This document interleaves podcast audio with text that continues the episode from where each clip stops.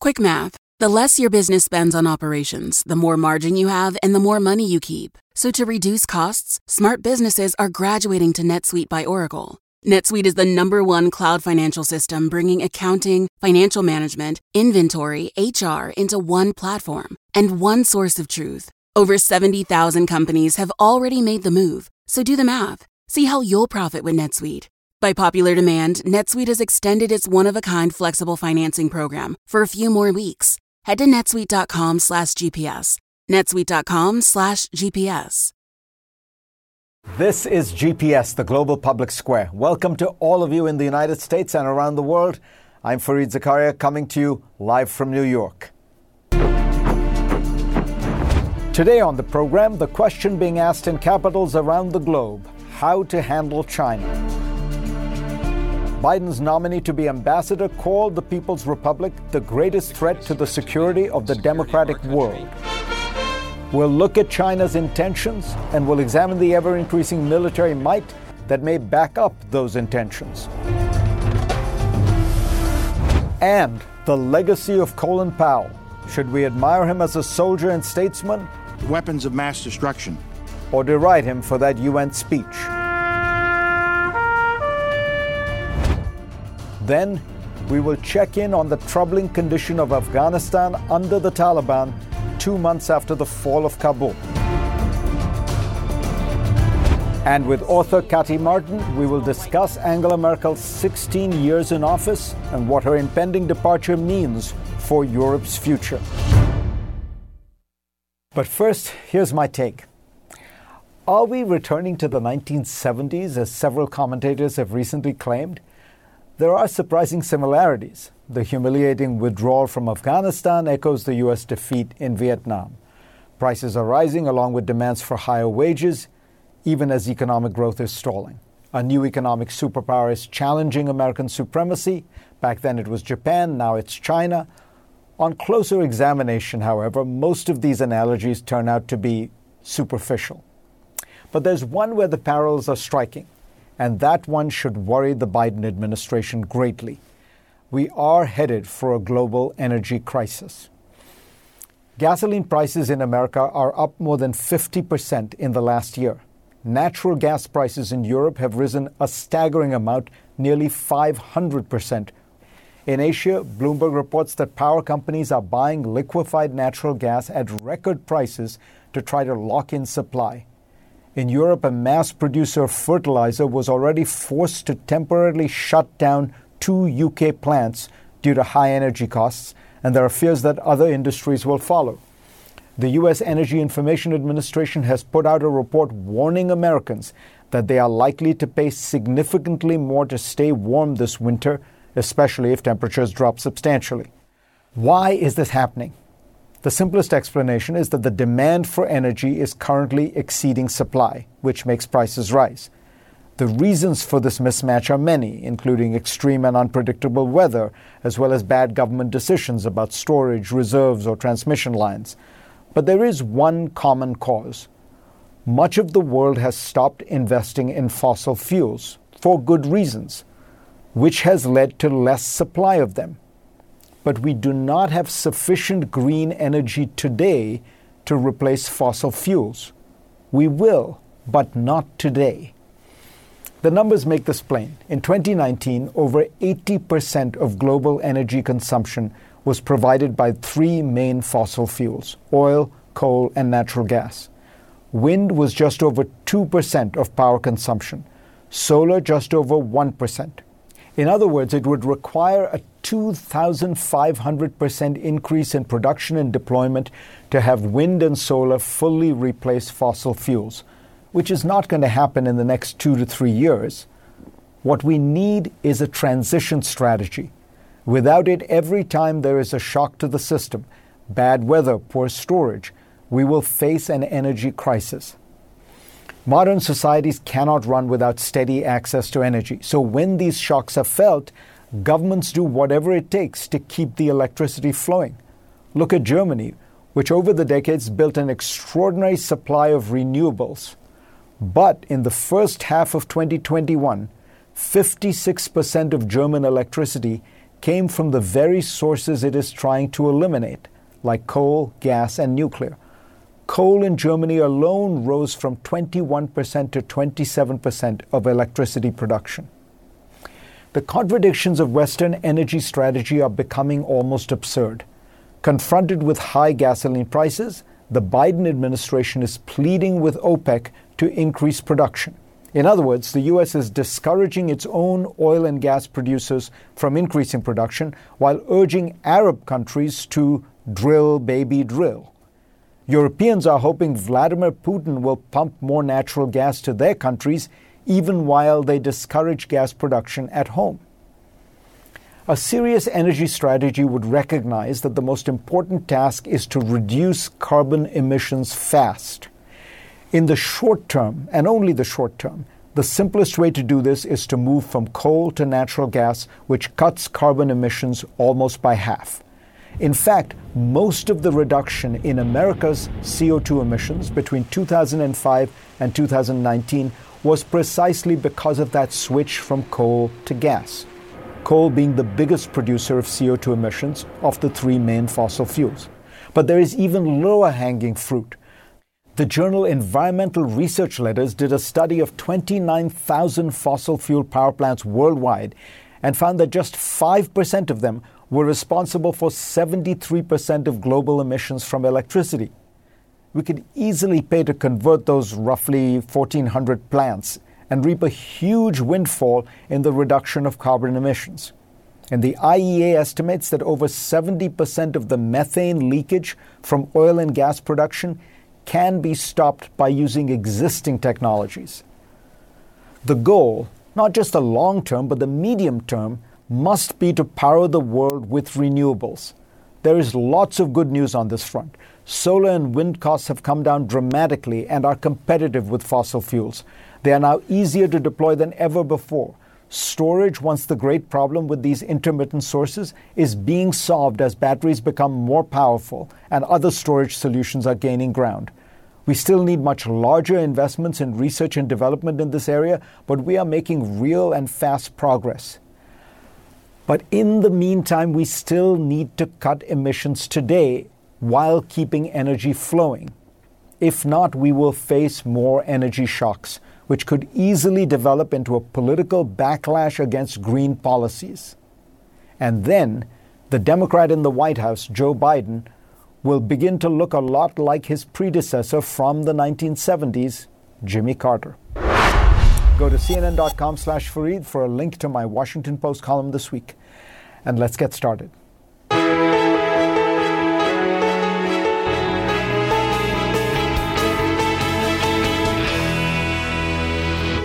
After President Biden affirmed at a CNN town hall on Thursday that the U.S. would protect Taiwan from a Chinese attack, the White House quickly tried to clarify that the president wasn't announcing a change in U.S. policy, which is purposely left ambiguous. The question is is such an attack likely? Let me bring in our panel. Richard Haass is the president of the Council on Foreign Relations, and Oriana Skylar Mastro is a fellow at both Stanford's FSI and at AEI. She's also an officer in the Air Force Reserve, but she's speaking today in her civilian capacity. Oriana, let me ask you a basic question. Why is Taiwan so important to China? I mean, people uh, sometimes, you know, ask, would, would the, are the Chinese serious about this? And I, I, am struck by the fact it's in the Chinese constitution that they w- would like to reunify with Taiwan. Why? Well, there's political, social, and emotional components, obviously. You know, the emotional component has to do with the fact that the Communist Party won the Civil War in 1949. The Nationalists fled to Taiwan. And that war is not over until Taiwan becomes a part of China. 80% of wars are fought over territory. We could ask this question about any country. Why does the United States need to keep, you know, Texas or California? Or why does another country need a part of its territory? This is built in to the psyche of the Chinese people and the Communist Party that their national rejuvenation cannot be complete until this seven decades long civil war comes to an end. Richard, so Oriana says a sort of core, almost existential for China, for mainland China. Should it be core for the United States? As you know, a lot of people wonder would the United States go to war for Taiwan? Should it? I would argue it should be, Fareed. One is we've already given extensive commitments to Taiwan, so to walk back from those would have real repercussions all over the world. Our allies in Asia assume we are committed to Taiwan. This is a democracy of 23 million uh, people. It's the producer of the most advanced microchips in the world. That all has economic uh, significance. It also is a model that there is a future for China, which is very different. This shows Chinese society, Chinese culture, can support a market oriented democracy. The People's Republic of China on the mainland is not the only model uh, for China, which I would only add to the list that Oriana gave. This is one of the reasons that the mainland feels so strongly about it. Taiwan, by its very existence, represents something of a challenge to the Communist Party. Oriana, Deng Xiaoping wanted unification with uh, with uh, Taiwan just as much as uh, any other Chinese statesman, but his strategy seemed to be a kind of kick the can down the road. Over time, the you know the absorptive power of the Chinese mainland economy will will be will inevitably draw uh, Taiwan into its fold. Uh, Xi has a very different strategy. Do you think it's a it's as market a shift as Xi Jinping actually planning a military invasion of Taiwan? I think so. If you had asked me four years ago, what is the likelihood that China would attack Taiwan, I would have put it at 0%. And now I put it at 60%. And that is largely because Deng Xiaoping had to kick the can down the road because he didn't have a lot of options. And then they decided to build their economy so they had the economic power base. And then under Xi Jinping, they really accelerated the military modernization. I think what most Americans don't understand is if you look back at China 20 years ago, you know, their Taiwan invasion plan was to commandeer a couple of ships and paddle their way over the United States was not particularly concerned. You know, their pilots couldn't sail over water or at night. Their ships had no defenses and had to hug the coast to to rely on land-based defenses. So what's really changed in the past, you know, 10 years and it's come to an end in the past 18 months is they've undergone these major military reforms, particularly to be able to conduct exactly the type of operation that allows them to take Taiwan by force. And according to internal discussion and my discussion with other military colleagues in China, these reforms came to an end in November and now they're ready. And that's why I think Xi Jinping could be very tempted to take Taiwan by force. Richard, the cost to China would be very significant, I assume. I mean, not just the Americans defending or helping Taiwan, depend how it goes, but sanctions, Europeans would, would presumably not be able to have the same trade relationship. Asian countries like Australia and India. I guess my question to you is what would deter uh, Xi Jinping? The, the, the Chinese regime is fairly rational. How do you make clear that the costs would outweigh the benefits? That's that's the, the essential policy question to, to ask. So what we've got to do is, is raise the cost bring in the Europeans and our partners and allies in Asia and, and basically be explicit to China. If you were to act coercively against Taiwan, here's the economic price you would pay, here's the diplomatic price you would pay. We've got to put far more military assets in the theater. We've got to get even closer, above all, to Japan, which is the essential ally if there were to be a crisis. Deterrence is, is always a function, uh, Fareed, of capability and perceived will. So we've got to increase our, our capability. We've got to increase the economic cost that would accrue to China. And I think we've also got to signal to China that this is this is serious. And then I think the Chinese will will have to calculate: is it risk? Is it worth it for them to risk all? The role of the Communist Party, all they've accomplished over the last 70 years to what they would call rejuvenate their country. I want to shape Chinese decision making. I do not think that is an impossible task. Richard, I'm going to stay with you for a second. Oriana, I hope you, you forgive me because I do want to get a thought or two from Richard on Powell. Uh, because, Richard, you worked for him in a very senior capacity when he was Secretary of State. Um, so, I guess my simple question is how should we remember Colin Powell? And why should we not remember him the way a lot of his critics want him to be remembered, which is that disastrous UN speech when he supported, when he presented what turned out to be, you know, at least incomplete, if not fake evidence about uh, the, the casus belli for war with Iraq? I'd say three things very quickly, Fareed. We should remember him as a great American, the, the son of immigrants who dedicated his life to, to public service, both in uniform and as a civilian. Uh, it's a really wonderful, wonderful role model. I think his intellectual legacy is the so called Powell Doctrine, uh, essentially a set of cautions, of questions to ask before the United States uses force uh, in, in, any situation. And they are they're wise questions uh, that, that need to not just be asked, but be answered. And that for him was, I think, the, the lesson of Vietnam. In terms of Iraq, I think a lot of the criticism is wildly unfair. He was he was not uh, enthusiastic, to say the least, about the war. The speech he gave at the UN was was totally cleared with the CIA. It was the best assessment we had at the time. Yes, we now know certain parts of it were wrong. There was zero intent to deceive.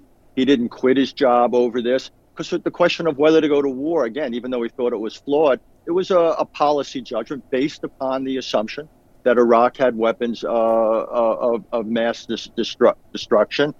Uh, he did not know or favor the way we went to war. He thought that was wrong, but again, it was outside his lane. He was Secretary of State at this point, no longer Chairman of the Joint Chiefs. So when I look at his performance on Iraq, I think it, it, it's honorable. When I look at his career, I think it is a model. Yeah, he was very, very a man of duty, and I think uh, his du- duty to his country and the administration made him uh, reserve some of his stronger judgments in that in that case. Um, Oriana, Thank you so much. We will have you back because the subject is not going away. Richard Haass, as always, a pleasure. Thank you. Next on GPS, David Sanger says it's beginning to look a lot like a Cold War. I'll ask him why when we come back.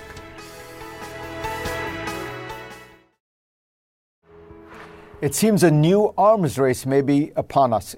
It's all about hypersonic weapons right now, ones that travel more than five times the speed of sound. They can go into orbit in part to evade missile defenses. The FT reported about a Chinese test in August that was mostly successful, although Beijing denies it was testing hypersonic weapons. Then on Thursday, the U.S. had a failed hyper- hypersonic test in Alaska. Why does all this matter? Let me bring in David Sanger, national security correspondent for the New York Times. So, David, first explain to us what is the significance of the Chinese test of hypersonic missiles? We have them. We know that the Russians have been testing them for a while. Now the Chinese seem to have successfully uh, deployed them. Why does it matter? Uh, I think the only real significance of this, uh, Fareed, is that the Chinese want to show that our $400 billion investment in missile defenses is basically useless against them, and that you could use these hypersonics in conventional ways to keep the United States out of their region, to keep aircraft carriers um, and other uh, ships from going anywhere near Taiwan, to tie back to your earlier conversation.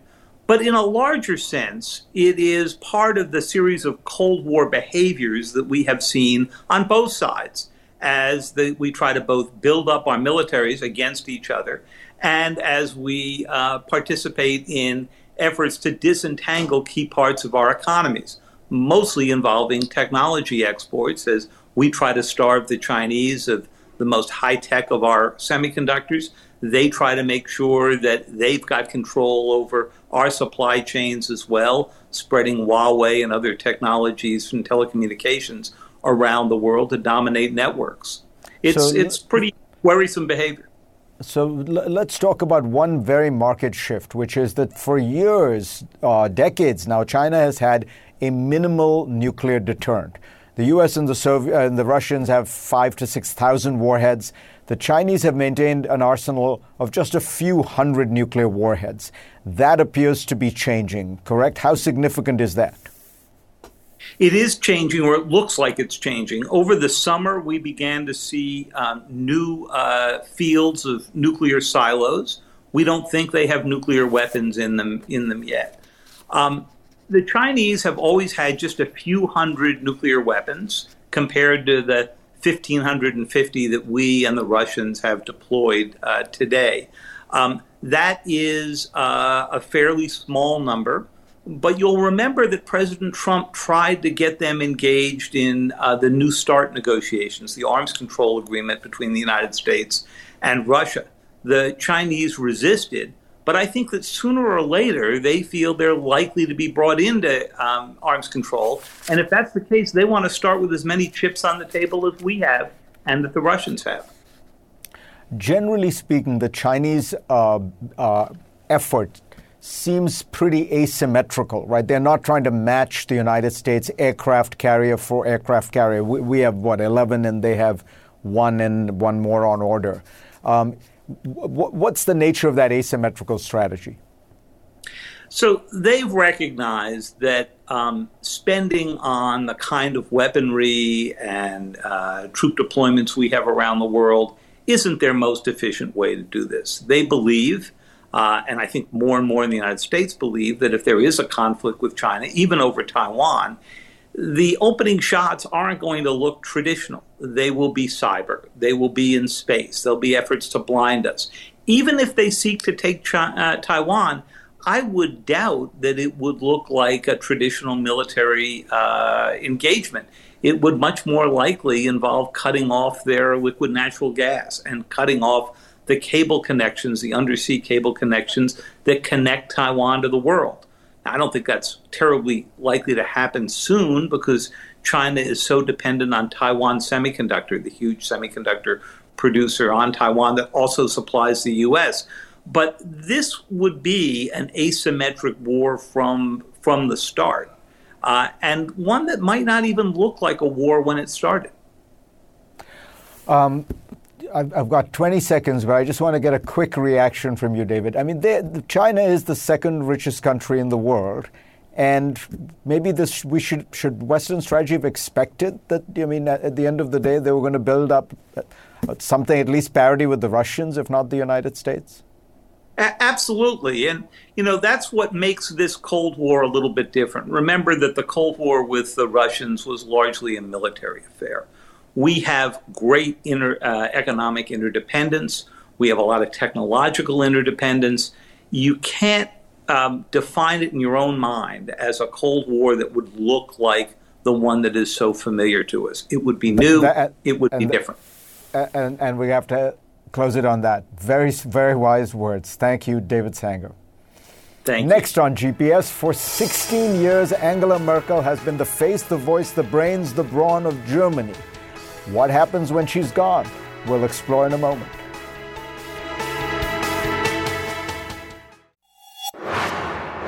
Angela Merkel's impending departure from the world stage is one of the most consequential events for Europe since she assumed the chancellorship almost 16 years ago. Many people are reflecting on what her leadership brought and didn't bring to her country and her continent. Many others are looking at the post Merkel future. I want to do both with Kati Marton. She's a journalist and an author whose terrific new book about Merkel has just been published. It is called The Chancellor. Welcome, Kati. First, I want to ask you Thanks. about writing about somebody who is so private. I remember when Time chose her as Person of the Year. Um, they had to use a painting of her on, on, the cover because she would not sit for a photograph. And I remember asking the editor of Time, Nancy Gibbs at the time, when was the last time somebody wouldn't sit, let alone an interview, wouldn't even sit for a photograph? And she said, I think it was Ayatollah Khomeini in 1978 or 79. So this is an extraordinarily guarded person. Um, was that did that make it? How did you get through? Well, uh, you're absolutely right. She is the most private public person in the world, I would say. And of course, that made it uh, the Everest of writing projects because I wasn't interested in writing a book about German politics, frankly. I wanted, I wanted to capture the woman and this astonishing journey of this uh, East Bloc scientist uh, who broke through the all male German political culture and got herself elected four times chancellor. I wanted to know how did she do that? Because she has so few visible uh, performance skills or rhetorical skills, and uh, and so the mystery was how. So, what is the secret of her success? At one at one level, I have to assume that there's a level of political skill, but also ruthlessness, because she comes to power taking down the man who mentored her, Helmut Kohl, the, the Chancellor of Germany. Absolutely. So uh, it's a combination of, uh, first of all, she's brilliant. She has a, a photographic memory. Um, and, um, and yes, when necessary, she can be ruthless, as a lot of male politicians learned. Um, to their to their detriment. She has benefited Fareed from being underestimated every step of the way, and she likes it that way. She was 35 when she became really a refugee because her country of East Germany basically disappeared. But the, the idea that, that she is a refugee is really relevant uh, to her saga because, of course, her singular legacy will be that she allowed 1 million, mostly Middle Eastern refugees, to enter Germany in 2015. Where do you think the core of her beliefs lie, other than this clearly this issue of, of, of well, refugees and asylum?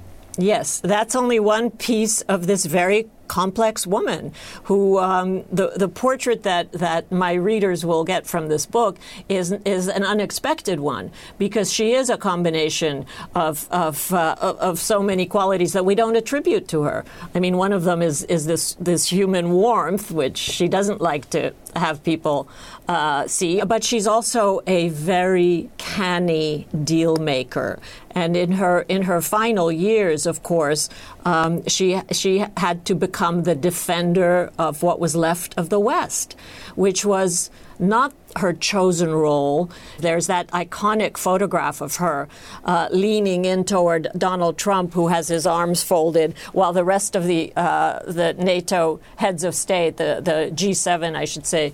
Um, power powers um, lean back and, and Merkel is, is leaning in, which really it's a picture that, that, that tells a thousand words because she really was the only one who successfully withstood the Trump era's um, uh, destructions of, of democratic values. And, and I uh, attribute that to the fact that for 35 years she lived without freedom and without rule of law.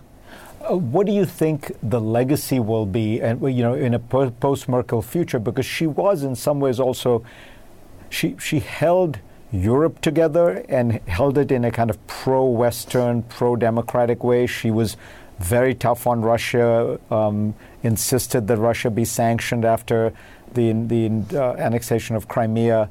Um, yes. Do you uh, do you worry that you, you know Europe will will not have somebody um, like that at the helm?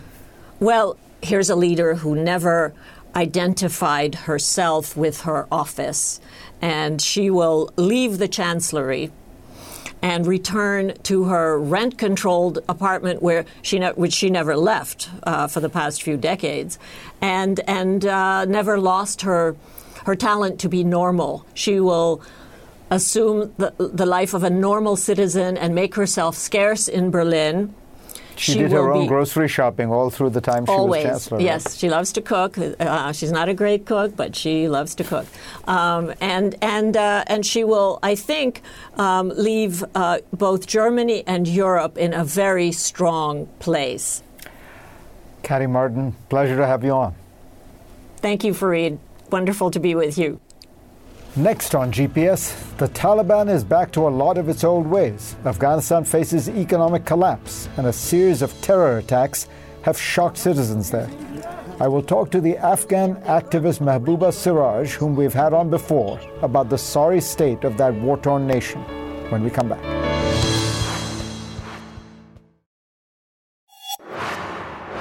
It's been 10 weeks since Kabul fell to the Taliban. Since then, Afghanistan, already one of the world's poorest nations, has teetered on the edge of economic collapse. The country has been rocked by terror blasts that have killed scores. Many thought such events would end when the hardline Taliban took over, and there has been great fear about that group reverting to its medieval treatment of women. I invited Mahbouba Seraj back on the show to give us a status report. She is the founder of the Afghan Women's Network. Welcome back, Mahbouba. Before we get to, to women, let me ask you what is the atmosphere like day to day? What, what is life like in Afghanistan now? Well, hi, thank you for having me here. There is a lot of uh, discontent in, in, in this country, a lot. Uh, actually, people are getting hungrier, people are getting poorer, and especially with the last two explosions that happened in the mosques, one in Kandahar and one in Kunduz, uh, a, a, whole lot of, uh, how shall I say, this kind of a comfortable feeling that people had that at least, okay, now the Taliban are here, so we are safer because there is no uh, explosions or anything. That kind of is also disappearing. So a lot of the people and their families are trying to get out of Afghanistan because if this thing continues, then their girls are really going to lose in their education.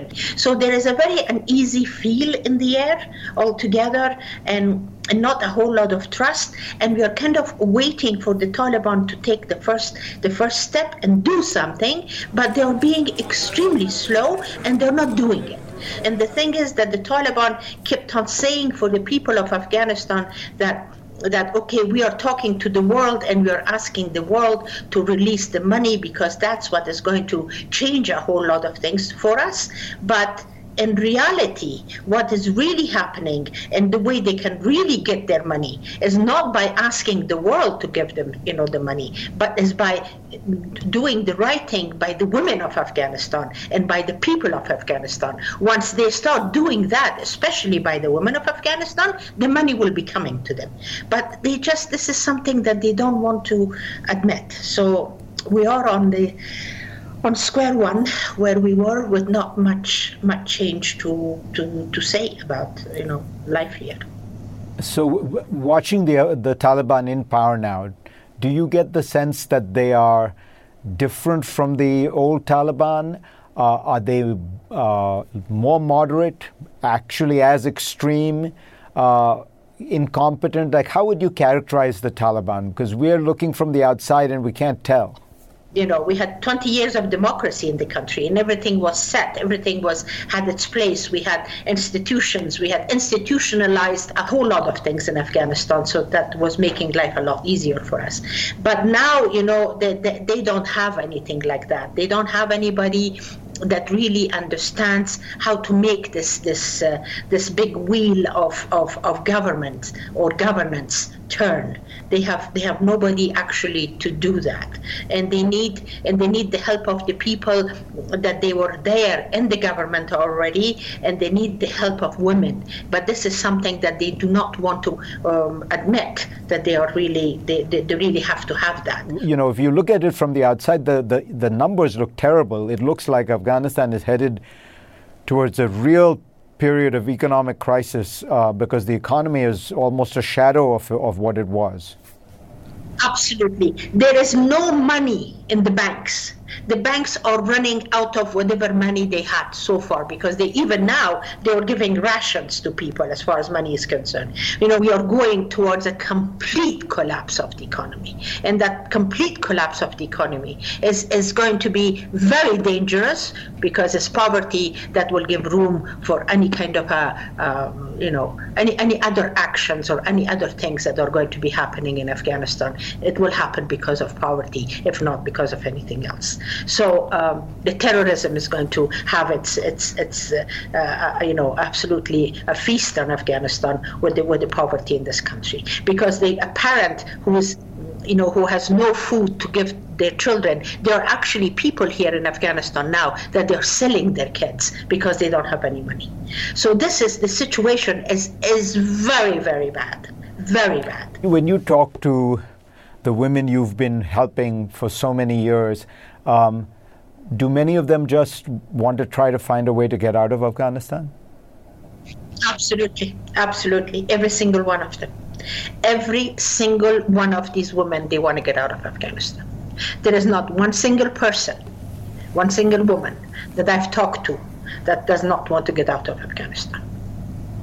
I mean, there's not not even one. What about you? It's like it's like no, I'm staying this is not this. This is just this is just the beginning of whatever it is that is going to happen. God only knows what will happen. No, I'm staying. Right now, I'm staying. All right. Let's see well, what happens. You stay there. It's very bad, will, maybe. We, you stay there, Mahbouba, and, and we will keep talking to you. Thank you. Thank you so much.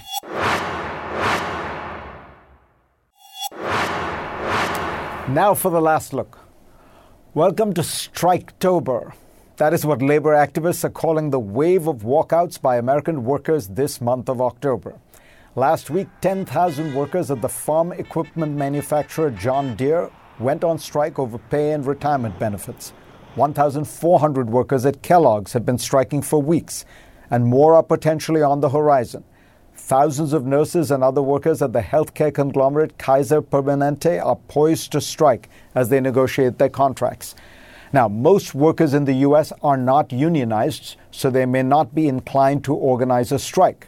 But that doesn't mean they can't walk off their jobs. And indeed, the latest job data shows that a record 4.3 million workers quit their jobs in August.